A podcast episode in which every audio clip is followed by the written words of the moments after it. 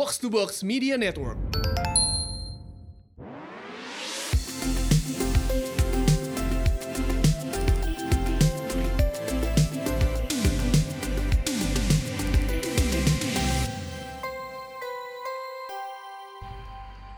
ladies, welcome back to She Talks About bareng gue Elrika dan gue Mandy. Dan hari ini di studio kita ya, studio virtual kita, sudah kedatangan tamu dua orang wanita cantik ya men ya. Yes. Yang sukses juga dengan bisnisnya. Please welcome Nika and Joyce. Hai. Thank you loh udah mau diundang di podcast kita. Thank you for having us too. Mungkin aku, ladies di sini mungkin aku kenalin sedikit ya tentang Nika dan Joyce. Jadi Nika ini adalah co-founder dan marketing director dari Dr. Soap ya. Mungkin kalian tahu juga produk-produknya yang lagi booming, yang sekarang lagi happening banget. Terus ada Joyce juga, dia juga co-founder dan brand and creative director dari Dr. Soap. So how are you guys? Very good, very good. So far so good. Dan mereka ini kakak adik ya, El ya. Benar, mereka kakak adik. Kita miss untuk memperkenalkan kalau mereka ini juga sisters. Luar biasa banget. Ini topik yang kita mau angkat juga sih ya, family business ya men ya hari ini ya. Iya, apalagi with sibling ya. Nah, mungkin ya sebelumnya aku nanya dulu. Jadi kalau siblings gitu menurut kalian secara pekerjaan gitu gimana? Ada kendala atau tantangan tersendiri nggak sih kalau kerja bareng saudara? Kalau aku ngerasanya lebih keseru sih. Justru seru banget kerja sama saudara ya, daripada kayak sama teman atau sama kayak yang baru kenal gitu ya. Karena kita benar-benar really know each other. Jadi benar-benar apa ya, bisa ya thankfully sampai sekarang puji Tuhannya kita kompak. Dan itu yang bikin kita bisa stay still nih sampai sekarang. Wow, yes. Okay. Nah, aku taunya Nika tuh aku awalnya ya kenalnya tuh di Clubhouse guys. Clubhouse. Ya, aku nggak tahu ya. Thanks to Clubhouse ya. Jadi Clubhouse ya. Aku nggak tahu deh, Nika sekarang masih aktif kayaknya ya di Clubhouse. Cuman kalau aku udah kayak ya kadang iya kadang enggak gitu. Nggak terlalu juga sih. Oh nggak terlalu ya. udah nggak ini soalnya aku udah nggak update gitu loh. Nah yang aku tahu dari Nika itu pertamanya juga kayaknya tentang ngobrolin tentang bisnis juga waktu itu, dan Dr. Soap ini yang aku tahu berawal dari family business ya Nika ya, bener ya? Jadi kayak emang aku sama adik aku tuh kayak suka ini kan, kayak kerja bareng atau kalau bikin sesuatu tuh selalu bareng-bareng gitu. Dan satu waktu karena kita punya kesukaan yang sama, terus kita interestnya juga hal-hal yang mirip, akhirnya banyak tuh kita bikin ini, bikin itu. Dulu tuh adik aku tuh sempet kayak bikin clothing line ya kan, aku kalau dia Fani. Jadi apa namanya dia bikin clothing line. Terus emang aku nggak terjun di situ, kebetulan kan aku emang pada waktu itu tuh ibu rumah tangga gitu kan, yang kerjanya online gitu aja sih. Jadi kalau kita bikin apa kita saling bantu gitu loh. Ya gimana sih sisters gitu kan. Terus akhirnya kita punya ide yang menurut aku pada waktu itu genius sih, kita bisa bikin Dr. Soap sama-sama. Wow. Berapa tahun yang lalu itu Nika? Kira-kira. Itu 7 tahun yang lalu sih kita brainstormingnya. Jadi tahun 2014. Bayangin kan zaman dulu orang nggak ada tuh yang pakai hand antiseptic. Iya. Kita juga nggak tahu sih, maksudnya akan ada terjadi pandemik ya, siapa yang tahu kan. Tapi ternyata karena kita tuh suka hal-hal yang bersih, kita OCD banget gitu kadang sama barang miring dikit nggak enak gitu di mata. Apalagi adik aku dia kan kuliah graphic design ya, jadi bisa dibayangin nih kan orang art itu gimana garis menceng dikit aja dia tahu, kurang center aja dia tahu gitu. Jadi dari interest kita yang mirip, terus aku juga orangnya bersihan, suka nata-nata barang gitu ya. Jadi ya udah kita buatlah Dr. Soap gitu. Ya. Nah, aku mau nanya dong Nika, kan produk pertama Dr. Soap itu apa sih awal mulanya? kebetulan aku punya produk kamu ya, tapi itu yang fabric mist. Nah itu menurut gue menarik loh. Jadi emang karena pandemi ini ya benar juga kata Nika kan. Nah waktu aku jalan ke toko baby gitu kan, ada kan produknya Dr. Soap gitu. Terus ada fabric mist, which is menurut aku penting banget ya. Abis bersihin kasur gitu kan, and then cuman semprot aja. Dan senang banget sih bisa interview Nika sama Joyce gitu hari ini. Cuma buat teman-teman ladies tahu, waktu awalnya tuh produk perdananya Dr. Soap tuh apa sih, Nika? Atau Joyce silahkan. Produk perdananya itu hand wash sama hand antiseptic gel, sama yang gadget sanitizer. Jadi sebenarnya ada fun fact sih. Ini tadi Mandy cerita tentang kamu tahu fabric mist itu taunya Dr. Soap itu dari fabric mist. Yeah. Jadi setiap produk itu tuh ada yang nyetusin gitu. Jadi setiap produk itu ada yang kita mikirin, wah ini tiba-tiba Joyce ngomong ini gitu, ayo kita buat gitu. Jadi setiap produk itu ada yang ide gitu masing-masing. Jadi makanya balik tadi ya, kamu yang tadi bahas tentang seru nggak sih sama saudara, justru malah seru banget gitu. Karena kita bisa saling ngisi, kita saling share aja gitu, transparan satu dengan yang lain. Dan 3 produk awal yang kita buat itu benar-benar pada waktu itu tuh struggle banget. Karena zaman dulu orang nggak ada ya yang mau beli hand antiseptic gel gitu, boro-boro beli hand antiseptic gel apaan aja itu kagak ngerti gitu kan. Fungsinya tuh waktu bazar apa ya, boro-boro nawarin orang gadget sanitizer, ya kali kayak hand antiseptik aja ditolakin. Orang waktu itu masih pakai, cuman cuci pakai air mengalir atau pakai tisu basah aja cukup gitu. Jadi guys, imagine kayak 6 years ago, kayak we're not like this aja gitu. Kebayang. Waktu itu momennya belum seperti saat ini ya. Sangat. Jauh. Ya, nah itu pertanyaannya bisa juga relate kepada struggles dalam mendirikan Dr. Soap sendiri. Tadi Nika sama Joyce udah sharing gitu kan, di awal juga orang bingung apa ini hand sanitizer, terus seperti itu. Nah bisa nggak di-share kayak struggle yang paling memorable gitu buat Nika sama Joyce sendiri selama mendirikan Dr. Soap? Karena ternyata 7 years is not a short time juga ya, udah cukup lama, pasti punya banyak pengalaman yang mungkin bisa di-share ke kita nih. Struggles yang paling memorable. Kalau aku sih struggles yang paling memorable itu ketika jadi cici aku sempat ini ya, cuti gitu ya, punya anak gitu. Terus aku handle basar nih sampai keluar kota. Kita kan biasanya di Surabaya. Aku inget banget loading in, loading out sendirian, nata barang sendirian. Terus training buat SPG-nya yang ngejagain, ikut ngejagain juga jualan. Terus kayak orang-orang masih nggak se-excited itu. Kalian bisa bayangin nggak sih struggles yang aku rasain waktu itu? Jadi kayak di masa-masa itu yang masih offline bazar gitu kan. Mungkin kalau offline bazar sebelum pandemi masih seru banget ya, masih heboh banget. Tapi awal-awal perintisan itu nggak seindah itu guys. Kayak kita datang sebagai a new brand in antiseptic series is just so hard gitu.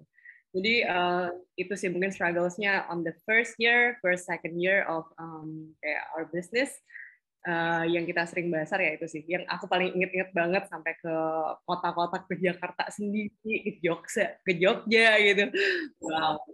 Wow. Jadi dulu jualannya itu lewat bazar to bazar ya, Joyce ya? And online as well. Yeah. Kayaknya kalau zaman dulu tuh lebih hype-nya seperti itu nggak sih? Maksudnya kayak ya mungkin kalau lu offline banyak ikut bazar dan lain sebagainya, otomatis gitu kan orang-orang akan lebih banyak tahu gitu. Harus terus eksis gitu. Iya benar. Nah mungkin aku pengen nanya sedikit juga, balik flashback sedikit ya. Jadi dari awal untuk ngebikin Dr. Soap sendiri itu dari background sendiri kalian berarti sudah terbekali dengan knowledge itu atau gimana? Mungkin aku dulu kali ya. Yeah. Kalau aku emang aku kan dulu kuliah di Sydney ya. I graduate when I was 19. Emang cepet banget lulusnya. Terus aku suka banget liatin barang-barang di luar negeri gitu dulu. Kayaknya menarik nih di Indonesia, kenapa sih import barang beginian, kenapa Indonesia nggak bisa bikin sendiri gitu. Jadi karena aku juga berkecimpung di dunia kreatif, I studied creative art and advertising juga di graphic design. Jadi aku kayak ter-challenge, kayaknya kepengen bikin sebuah brand nih. Jadi aku langsung ngajakin cici aku juga kebetulan ada ide nih, ini anak-anak sama dia juga lagi pakai produk-produk luar gitu, dimana kita sering kan kayak ikut PO, kenapa sih kita nggak bikin sendiri gitu kan, kulit kamu sensitif juga, let's do it gitu. Jadi kita create ini, dan aku pengen banget menyajikan sebuah produk yang desainnya bagus, yang relevan sama stylenya anak muda, yang maksudnya yang keren lah gitu. Kayaknya kalau pakai antiseptik yang merek yang nggak, nggak boleh sebut brand, maksudnya merek yang biasa tuh kayak kurang keren gitu, jadi lo harus pakai Dr. Soap biar lo keren. Nah itu tuh gimana sih caranya, itu kita pengen banget waktu itu, it was 7 years ago. Dan packagingnya memang keren. Kualian ya. Thank you. Nggak, I mean about the maksudnya kayak knowledge about making the chemicals and stuff kayak gitu. Gimana? Maksudnya kita suka belajar. Iya, itu kita belajar, kita punya training tim sendiri juga. Okay, terus kita sering-sering ikut kayak master class gitu kan zaman dulu. Terus kalau ada exhibition apa-apa kita ikut gitu sih. Wow. Education-nya luar biasa banget. Iya, dari apa mimpi kita itu kan ada pepatah ya bilang, ya udah pakai apa yang kamu punya kan gitu kan, gunain juga apa yang knowledge kita punya gitu. Jadi kita saling ngisi lah satu dengan yang lain. Kalau adik aku suka desain dan dia genius banget memang kalau bikin produk sama branding. Nah kalau aku bagian yang ngejualin gitu, lemes banget gitu kan mulutnya gue jualin. Jadi pas banget gitu ketemu. Klop banget ya. Iya. Udah suka liatin itu sih. Tiap kali aku ngeliat produk, aku selalu ngeliatin tuh nggak cuma kemasannya doang, aku selalu liatin ingredients-nya apa sih, ini kelebihannya apa sih, kenapa nggak digabung aja gitu, kenapa kayak fungsinya nggak bisa jadi satu. Dari situ tuh sebenarnya small things itu yang kita lakuin sebenarnya, sesimpel itu, kayak kita perhatiin detail aja gitu setiap kali kita ngeliat produk, baik itu dari luar atau dalam negeri. Dari situ baru tumbuhlah ide-ide. Ya. Nah, oke. Tadi si Mandy juga kan udah sempat singgung masalah untuk membangun brand dari awal kan. Dan kalian juga sharing struggles-nya dan juga belum diterima juga sama istilahnya customers ya. Itu tuh apa sih yang membuat kalian tetap bertahan sampai sekarang, dan apa istilahnya apa ya? Semangat dan kekuatan apa yang kalian pegang teguh gitu loh sampai oke, kita harus tetap doing this gitu. Aku ya, mungkin aku dulu ya. Boleh nih, Kak. Oke, kalau dari aku, apa yang membuat kita konsisten sampai saat ini adalah masih banyak sebenarnya mimpi yang belum kita capai. That's why kita selalu on the track gitu. Kita tuh sering banget Mandy sama Alika kayak ngobrol berdua ya, obrolan sister sama pasti nyambungnya ke bisnis kan gitu. Tapi dari brainstorming kita bersama itu setiap tahun pasti tuh nambah gitu. Apa sih wish-nya kita gitu? Apa harapan kita buat Dr. Soap? Sebenarnya yang bikin kita masih on fire ya, dan hopefully pasti terus akan on fire terus di hygiene industry ini, karena kita benar-benar tahu bahwa Indonesia itu punya produk yang sangat bagus ingredients-nya, yang apple to apple sama produk luar dengan harga yang jauh lebih terjangkau. Jadi kenapa kita harus pakai produk luar negeri gitu? Dan aku thank God banget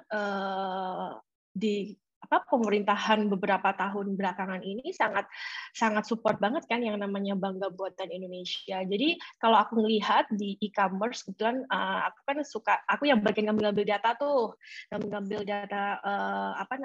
di bisnis ini seperti apa kan, kebetulan aku memang di sales kan, jadi harus tahu data kan, jadi ngomong nggak berdasarkan feeling aja gitu. Dan aku melihat top 3 produk di hygiene industry di Indonesia itu 3 top 3-nya itu adalah brand luar negeri.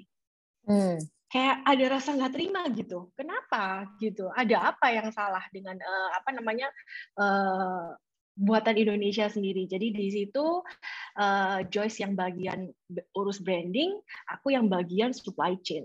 Jadi gimana caranya supaya benar-benar Dr. Soap itu bisa merata di Indonesia, dan once mereka tahu bahwa produk kita tuh harganya murah, kemudian produk kita itu ingredients-nya bagus dan hemat banget gitu, dan kita keluarin refill juga, kita permudah masyarakat Indonesia untuk dapat produk yang baik dengan harga yang terjangkau. Kalau udah dibilang kayak gitu, masa sih iya kita mau nyerah? Enggak, kalau aku malah kepingin produk ini jadi global, jadi ekspor gitu. Merinding aku nih, Kak, dengar kamu. Awesome. Isinya jelas banget. Merinding aku. Soalnya bukannya apa, maksudnya aku hampir ke supermarket, ke toko baby, aku tuh lihat produk kalian gitu loh. Dan maksudnya pasti ada, karena gini, aku tahu lah ya, maksudnya pernah punya teman juga yang main produk baby gitu ya, walaupun dia nggak produksi sendiri. Tapi aku tahu how the struggle untuk bisa misalnya masukin ke toko-toko. Itu kan kayak distribusinya juga nggak gampang gitu kan. Nah, aku yakin kalau di sini peranannya lebih ke Nike ya. Kalau Joyce yang lebih urus branding dan lain-lain. Iya, benar. Itu gimana sih Nike? Boleh nggak kasih tips buat kita juga belajar ya El ya, karena kan tadi Nika cerita, Nika juga udah punya anak, maksudnya we know lah ya as a mother, udah capek. Tapi Joyce juga udah punya anak kan Joyce? Oh Joyce iya, juga? Iya, aku juga punya anak loh.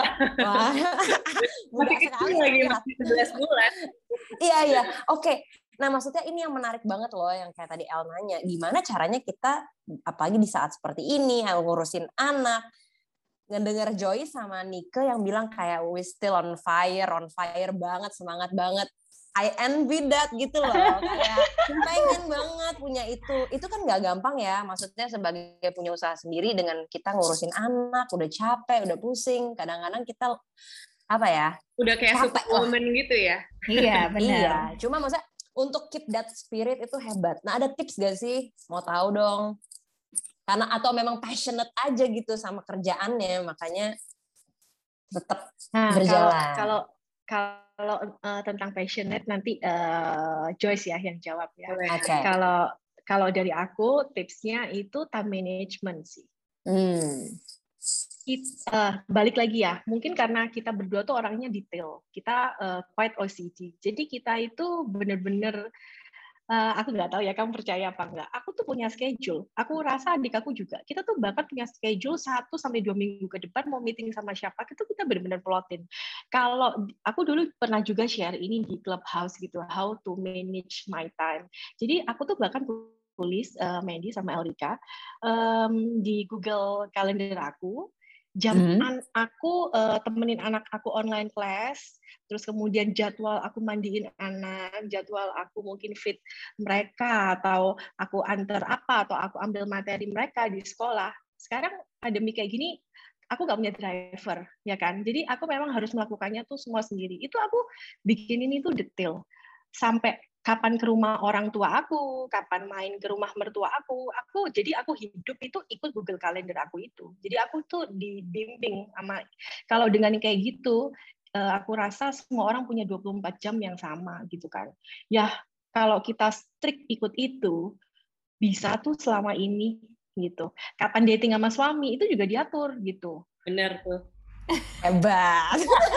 Tuh men, dating dong.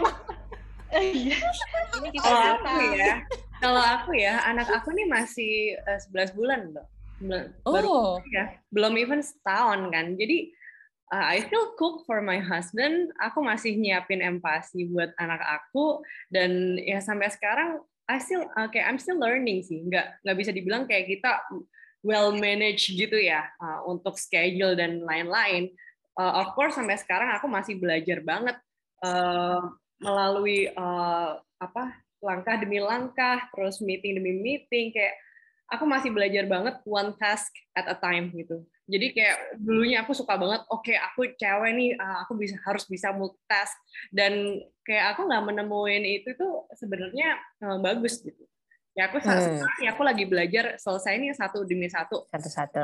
Jadi kayak malam-malam aku list down besok aku mau ngapain, mulai dari mata sampai aku tidur. Aku pagi mesti harus masak, terus I have this meetings kayak berapa kali meeting maraton gitu kan. Dan mesti malam-malam ada quality time sama suami kayak gitu sih. So for me untuk apa ya yang bisa bikin kita tetap on fire sampai sekarang, sebenarnya kita punya visi. Kalau nggak punya visi sih susah sih. Jadi when you have a business, kayak jalan aja, go with the flow. There's no such things gitu. Kita harus punya visi dan punya blueprintnya gitu, how to achieve our dream gitu. Dan kalau misalkan kita bisa stick on it, dan satu-satunya kunci kita harus trust each other ya, between me and my sister. Kita harus trust each other, kita harus saling backup. I think jalannya nggak akan terlalu susah sih kalau itu. Yang penting trust, dan itu yang sampai sekarang bisa bikin kita tetap semangat ya. Dan satu hal juga, aku nih orangnya perfeksionis banget. Tadi udah di-mention berkali-kali sama cici aku. Aku super perfeksionis dan super OCD, sampai kalau revisi itu selalu banyak banget gitu. Jadi buat aku itu challenge yang buat aku nikmat. Jadi kayak every struggle itu pasti membuahkan hasil sih menurut aku. Ibaratnya kayak kita main game ada tantangan, kalau kamu pass ya udah lanjut gitu, next level. Dan somehow kita secara nggak langsung tuh we have more skills, right? When we have more skills, itu kayak it just feel good gitu buat aku sih personally. Iya. Yeah. Nice. Setuju banget sih tapi. Iya. Jadi memang harus pakai Google Calendar, betul. Kalau nggak kan memang energinya jadi kemana-mana ya, El ya. Dan kepecah-pecah ya, maksudnya kayak kepecah-pecah. Iya, kita punya list yang harus dilakukan A sampai Z gitu, tapi kalau tidak terstruktur juga ya berantakan juga, nggak akan done gitu loh, maksudnya nggak akan ke apa ya, terselesaikan dengan baik lah intinya. Termasuk list makanan anak kali ya, makanan di rumah. Iya. Itu penting loh. Kalau benar-benar pusing setiap hari. Aku diajarin sama Joyce untuk bikin menu makanan seminggu ke depan gitu. Jadi beli pasar supermarketnya tuh udah ke list down gitu, dan it works. Benar. Tapi waktu buat kerja dalam satu hari didedikasi berapa jam kalau boleh tahu Joyce Annika? Dalam satu hari nih untuk kerja nih berapa? Rata nggak tiap hari, rata nggak nih? Jangan, ini bukan tolak ukur ya. Kalau aku emang agak over. Nggak apa-apa. Oke. Dari 24 jam ke 1 jam kerja. Iya, gini. Kalau aku sih gini, aku mau tips tambahan nih buat wanita-wanita atau istri-istri ya yang lagi kerja. Biasakan bangun pagi. Jam 6 pagi aku bangun. Karena gini. I'm not a morning person. Karena gini, misalnya ini ya, aku bangun nih jam 6 pagi ya, puji Tuhan itu masih lancar sampai sekarang gitu. Kadang ya kalau kesiangan, kadang 6:30, jam 7 kurang boleh lah ya. Pokoknya itu harus jadi morning person menurut aku. Terus kita punya me time dulu, kita atur anak dulu. Begitu anak udah selesai, jam 9 pasti kita udah bisa start buat kerja. Kalau ditanya sampai jam berapa, ya sampai jam 6 kali ya, atau mungkin kadang iya sampai jam 6. Nah kebetulan aku couple planner, adik aku juga, jadi kita bisnis sama-sama juga sama suami, jadi yang namanya pekerjaan pasti dibawa dirancang gitu. Jadi kalau ditanya berapa jam nggak tahu, sampai ya kadang-kadang sebelum tidur gitu masih nanyain ini bagusnya ya, ini kalau kayak gini gimana ya, bisa nggak sih besok aja gitu. Tapi pas kerja anak ada suster atau gimana? Dititip main dong atau gimana? Ya, support system aku itu 1 nanny, 1 ART. Anak aku 3 dan selama ini masih ke cover sih dengan baik, apalagi WFH ya. Nah, kalau aku ada nanny 1 sih, nggak punya ART, jadi ngerangkap. Jadi memang WFH ini enak banget buat aku. Jadi sambil kerja aku masih bisa sambil main sama anak. Setuju sih. Jadi kalian juga meetingnya online juga antara Nika dan Joyce sejak pandemi. Iya. Aku tinggalnya beda kota juga, men. Aku tinggal di benar. Nah, maksudnya ini membuktikan walaupun terpisah jarak tetap aja bisnis bisa jalan. Iya dong. Iya, benar. Dan mereka ini konsisten banget masalahnya itu. Itu kuncinya sih kalau menurut gue ya. Konsisten dan disiplin gitu. Hebat banget. I learn something from you.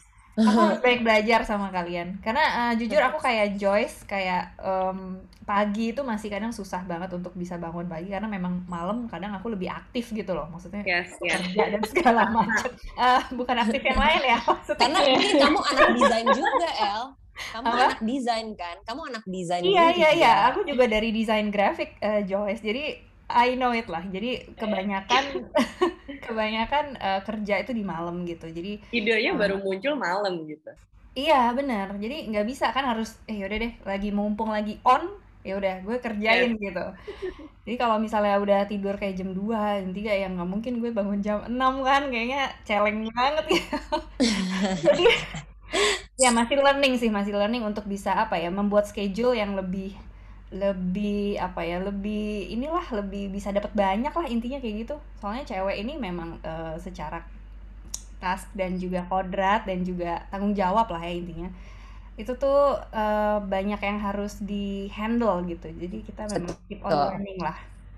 Jadi memang gini nih kan Joyce, ini ujung-ujungnya akan ngomongin tentang peribuan. Jadi kita mama-mama live, ujung-ujungnya ini terus. Jadi kalau kita interview wanita karir, ujung-ujungnya mama live lagi. Tapi karena interview ya, kayak curhat. Kayak curhat betul. Tapi it's a good thing menurut gue, karena aku personally kalau setiap aku ngobrol dengan sesama wanita, apalagi yang working mom gitu ya, belajar something sih gitu, dan kita bisa compile yang sesuai dengan kita tuh gimana gitu sebenarnya. Benar. Oke, lanjut. Yang aku mau bagi. Okay. Silakan Joyce. Saya kan ngerasa exhausted ya. Iya. Gue udah kerja, ngurusin anak, masak, oh my god, kayak banyak banget gitu. Tapi bisa loh itu tuh di switch menjadi perasaan kayak gila, bisa loh gue gitu. Itu tuh ada kepuasan tersendiri. Achievement ya. Iya, jadi mungkin kayak orang ngelihatnya itu from the bad side. Jadi kayak kenapa sih kayak ini udah sibuk banget, harus begini, harus begitu. Enggak. Coba deh kayak diubah dari segi pandang yang lain gitu. Kamu bisa loh, you get through it gitu.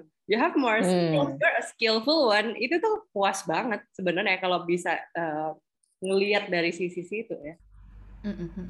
Setuju. Mindset daripada mengeluh, justru malah kasih reward ke diri sendiri. Lu hebat gitu. Reward penting men, reward penting. Iya. Beli Dr. Soap gitu. Beli di rumah. Soalnya membantu ya produknya ya. Kemarin aku juga sempat ngobrol-ngobrol sama Nika. Dia waktu itu baru mau launching produk baru ya Nik ya. Terus aku bilang, I will buy it because I think I need it. Iya benar-benar. Iya multifunction. Oke, nah kita udah ngobrolin segala macam nih tentang cewek dan juga struggles dan tantangannya jadi seorang wanita. Kalau menurut kalian sendiri, tadi kita udah sempat ngobrol juga, disinggung sama Joyce tentang cewek punya pentingnya punya visi ya tadi ya. Menurut kalian sendiri nih, untuk setiap wanita gitu ya, pentingnya punya visi dan mimpi itu apa sih kira-kira? Dan how to keep it alive gitu. Aku ya? Boleh nih. Oke. Ya kalau ini sih, kalau punya mimpi itu penting apa enggak, kayaknya bukan wanita aja ya, kayaknya semua orang, segala umur, segala status sosial, pendidikan, latar belakang, semuanya perlu punya mimpi gitu. Tapi khusus untuk wanita, aku bukan feminis ya, tapi balik lagi kita wanita tuh punya tanggung jawab dan kodrat yang aku rasa tuh ada lebih gitu dibandingkan pria. Kenapa? Karena ada hubungannya sama visi, sama mimpi. Kita ini semua akan jadi ibu, ya kan? Mungkin di sini pendengarnya ada yang belum punya anak, tapi someday kamu akan membesarkan anak kamu. Nah, bagaimana bisa orang yang membesarkan anak nggak punya mimpi? Kalau aku pandangannya, aku sebagai ibu harus punya mimpi, karena kalau aku sebagai ibu nggak punya mimpi, gimana caranya aku ngajarin anak-anak aku, generasi selanjutnya untuk punya mimpi yang besar buat generasi mereka. Jadi kita harus punya mimpi dulu, dan kita harus pintar-pintar kasih tahu, put value di mereka setiap hari. Aku selalu put value ke anak-anak aku. Aku Christian, jadi aku bacain mereka Bible story, ya menurut usia mereka itu sudah seperti itu put value ke mereka. Dan mimpi-mimpi aku, mereka melihat aku kerja kan selama WFH ini dari tahun 2020, mereka tahu bagaimana caranya. Jadi aku malah nge-build gini loh, nih loh, mamah ini cewek aja, kalau kerja kayak gini, kamu cowok harus juga, at least itu same, malah harusnya lebih gitu. Dan mereka bisa ngelihat itu, nggak usah aku ajarin, nanti kamu kalau besar harus hardworking, mereka nggak usah ngelihat, karena anak-anak itu meneladani apa yang mereka lihat, bukan yang diomongin orang tuanya. Nah, dari setiap hari itulah, aku juga kalau setiap mereka sebelum tidur, kita kayak punya quality time berlima,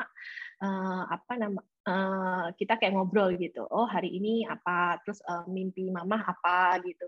Jadi hal-hal simpel gitu, dari hal-hal simpel, misalnya berdoa untuk kesembuhan keluarga yang mungkin kena COVID, atau mungkin nanti kita berdoa semoga pandemi ini cepat selesai, atau kita berdoa oh supaya kamu dapat nanti university yang bagus. Itu hal-hal simpel yang kita bisa taruh, mimpi-mimpi kecil yang kita bisa taruh ke anak-anak kita.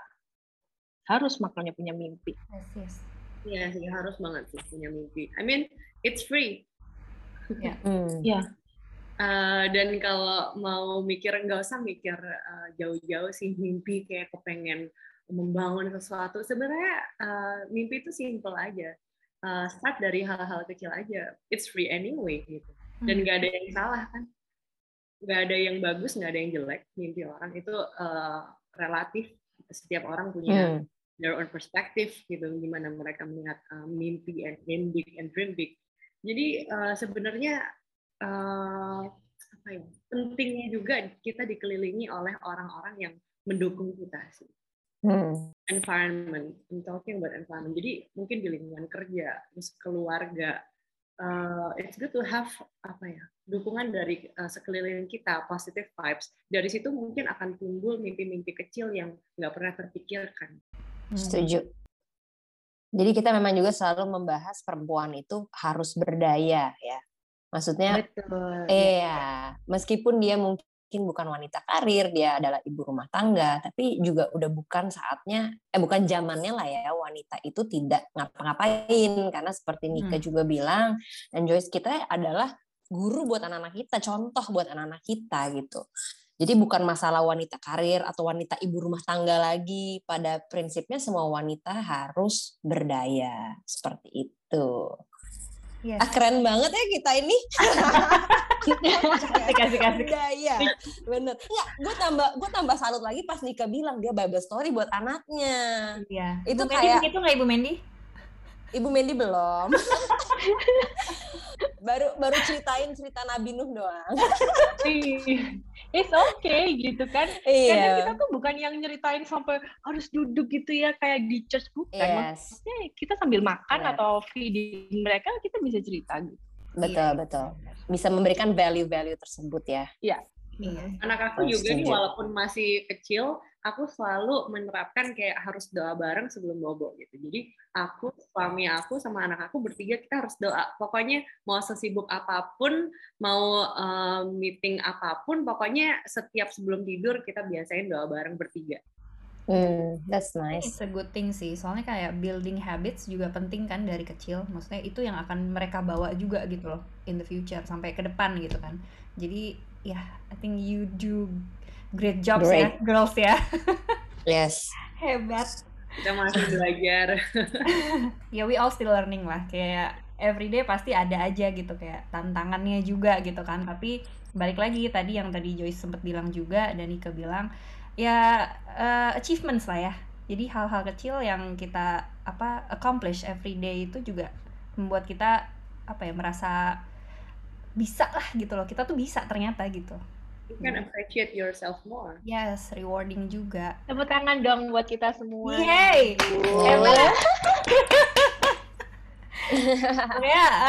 One thing yang aku seneng jujur kalau ngobrol di podcast kayak begini adalah ketemu dengan wanita-wanita hebat kayak kalian ini. Personally juga belajar banyak dan saling menguatkan sih jujur gitu. Jadi merasa ada temen ya men ya. sendirian lah kita. Oke. Nah, ini pertanyaan aku, kita mungkin ini pertanyaan terakhir lah ya, balik ke bisnis. Congratulations by the way, kalian udah dapat funding dari South Ventures, dan biasanya kalau bisnis di funding berarti ada plan untuk expansion. Nah, ini nah, ini pertanyaan aja nih. Semoga Bong mendengar ini ya sama Dani. Ini pendanaan pertama ya. Pendanaan pertama untuk Dr. Soap atau gimana? Betul. Iya. Pertama. Oke. Nah, berarti pertanyaan aku berikutnya adalah boleh di-share gak kira-kira visi mimpi kalian untuk Dr. Soap 3 tahun ke depan deh? Waduh. Okay. Jangan ini tujuan pendanaan atau misalnya kayak apa sih ekspansi yang kita mau lakukan itu jujur banyak banget, kayaknya nggak cukup deh waktunya. Tapi kalau misalnya mau di summarize gitu ya, pasti menurut aku Dr. Soap akan mengarah 3 tahun ke depan itu ke Southeast Asia. Wow. Aku punya pikiran memang kita akan ekspansi ke luar negeri gitu kan. Terus mungkin yang kedua ekspansinya adalah kita mau banyak banget launching produk gitu kan. Wow. Nah, jadi ya itu pasti gitu. Dan di tahun ini aja kita produk launching itu lumayan banyak nih di tahun ini, dan akan ada lagi nih di semester 2 kita mau launching lagi produk. Jadi sebenarnya penting sebuah brand juga harus sering kan launching produk ya, supaya customer tetap ingat. Kemudian tujuannya yang lain, aku kepingin banget Dr. Soap itu kayak berapa kilometer kalian lihat Dr. Soap, berapa kilometer lihat lagi Dr. Soap. Jadi availability-nya akan semakin diperbanyak gitu di Indonesia. Amin. Yeay. Pasti bisa. Doakan. Pasti bisa. Amin. Bisa. Amin. Kan berawal dari mimpi, beriman, lalu terjadi ya. Asik. Yes. Amin. Amin. Pokoknya aku juga personally mendoakan yang terbaik buat kalian, all the best, sukses terus buat Dr. Soap juga, and your family juga sehat-sehat terus di kondisi yang seperti ini. Stay safe. Mungkin untuk closing buat pesan-pesan buat kalian ada pesan-pesan ladies ya. Apalagi mungkin para working mom dan lagi pandemi ya kan, mungkin yang struggle dengan PPKM dan semuanya. Mungkin Nike and Joyce bisa kasih semangat buat para ladies di sana. Kata-kata mutiara. Siapa dulu nih? Harus sekarang buat dulu dong, ini harus sekarang buat dulu. Ya, gimana? Mungkin aku dulu kali ya. Ya. Kalau dibilang pandemik, emang ini suasana dan situasi yang nggak mengenakan sih buat kita semua. Tapi one thing that I learned, pandemik ini bisa membuat kita be more focused. Ya. Kita bisa lebih fokus sama hal-hal yang esensi, hal-hal yang besar yang selama ini kita nggak ngelihat karena kita sibuk gitu. Kita dipaksa diem di satu tempat, kita bisa lebih fokus gitu apa yang kita inginkan. Maksudnya in a bigger picture gitu. Jadi buat aku sih sebenarnya during kita ngejalanin hari-hari kita, just do what you love. Gitu. Lakukan apa yang kamu cintai, dan kalau aku kepengennya tuh aku bisa melakukan apapun di keseharian aku, dan di samping aku suka ngelakuin itu juga bisa memberkati orang lain gitu. Melakukan hal baik dan berguna buat banyak orang itu yang aku pegang sih, dan itu benar-benar aku terapin banget setiap hari. Aku kepengen jadi orang yang berguna, aku kepengen menebarkan kebaikan. Well, I love doing that gitu, every day, every single day. Dan mungkin kita jangan menutup diri ya, terus mau belajar, terus grow, terus buka mata, buka telinga lebar-lebar, tonton yang banyak, baca yang banyak, lihat yang banyak, lebih ke self-improvement. So I think pandemic ini, it's time for us untuk memperbaiki atau meng-equip diri lebih lagi sih menurut aku. Well, sebelumnya kita busy doing stuff gitu, mungkin sekarang kita bisa lebih fokus untuk mengembangkan diri. Yes. True. Thank you, Joyce. Thank you. Mana Nick kalau Nike? Kalau aku gini sih, aku punya 2 statement untuk nutup closing ini ya. Aku rasa semua kita hidup itu punya masalah, punya struggle, punya musimnya sendiri-sendiri dalam hidup. Mungkin sekarang kita saat ini punya struggle A gitu, tapi nanti akan berubah lagi. Begitu juga dengan orang-orang itu kan punya musim hidupnya kan sendiri-sendiri ya. Tapi betul, gimana caranya kita do our best di setiap season di dalam hidup kita. Kalau aku menanggapi season dalam hidup, bukan berarti kalau kita kayak gini tuh kita kayak hidupnya perfect loh ya, enggak gitu. Kita semua kita itu pasti punya punya tantangannya sendiri-sendiri gitu loh. Dan ya, biasanya dua hal yang aku lakukan selama ini, aku pelajari dalam hidup ya. Itu yang pertama itu stay hungry, stay humble. Jadi aku selalu nerapin di dalam hidup aku itu aku harus jadi orang yang stay humble gitu. Jadi otak kosong, kalau ditegur orang kita terima, kalau kita memang butuh perbaikan kita terima, dan kita menerima itu dengan malah kita terchallenge untuk lebih baik. Karena penting sih, kalau kita jadi arogan itu orang nggak ada yang suka sih, even suami kita atau anak kita loh bisa lihat kita kan gitu. Jadi stay humble itu penting banget, sama stay hungry. Stay hungry itu juga penting. Harus otak kita tuh harus berasa kosong aja gitu. Mungkin ada yang suka baca buku sebanyak-banyaknya. Ada yang suka nontonin YouTube gitu ya, cerita orang, atau dengerin podcast She Talks About. Jadi isi semua gitu. Harus stay hungry gitu. Karena kalau kita stay humble, kita stay hungry, aku yakin dua hal itu bisa mengarah pada satu poin, yaitu yang namanya keseimbangan dalam hidup. Kesuksesan itu ya keseimbangan dalam hidup itu sendiri. Jadi kayak bisa, gimana sih, enak banget loh kalau hidup itu seimbang. Kaya itu bukan sukses, tapi hidup yang merasa fulfill, puas, keluarga baik-baik ya, sehat, terus kemudian ada kecukupan untuk kita beli A, beli B dan lain sebagainya. Kita dari apa yang kita punya kita bisa share ke orang lain, kayak tadi Joyce bilang, itu yang namanya sukses. Tapi caranya ada dua itu, harus stay humble dan harus tetap stay hungry. Wow. Stay humble and stay hungry. Suka. Yes. Bagus. Betul, tuh kan El, kita belajar banyak loh hari ini. Yeah, stay humble and hungry. Benar banget. Jadi gak cuman belajar, tapi itu yang paling susah sih, belajar untuk rendah hati juga ya. Apalagi kan kalau kita, misalnya pemilik bisnis, dapat review jelek, ataupun masukan dari siapa gitu kan, apalagi curhat ya. Tapi ya itu gitu ya, langsung gitu ya. Iya dong, jadi kayak penting untuk humble dan hungry, itu aku setuju juga. Iya. Pokoknya keep us open minded juga kali ya, biar bisa menerima segala input or critics yang membangun pokoknya. Yes, totally. Agree. Thank you so much, Nika and Joyce, for your time. Thank you so much, El, Mandy. Waktunya juga sharing-sharing sama kita di sini. Semoga nggak kapok, nanti next episode kali ya kita undang lagi ya. Our pleasure. Yeah. Ngomonginnya hal yang beda gitu loh. Oh, for your information, man, Nika ini juga marriage counselor ya, Nik ya, bener ya? Iya benar tuh, jadi bisa loh men. Hikmatnya tinggi banget. Yoi, hikmat. Orang aku aja kalau masalah sama suami curhatnya sama kakak sendiri. Enak ya guys, enak loh.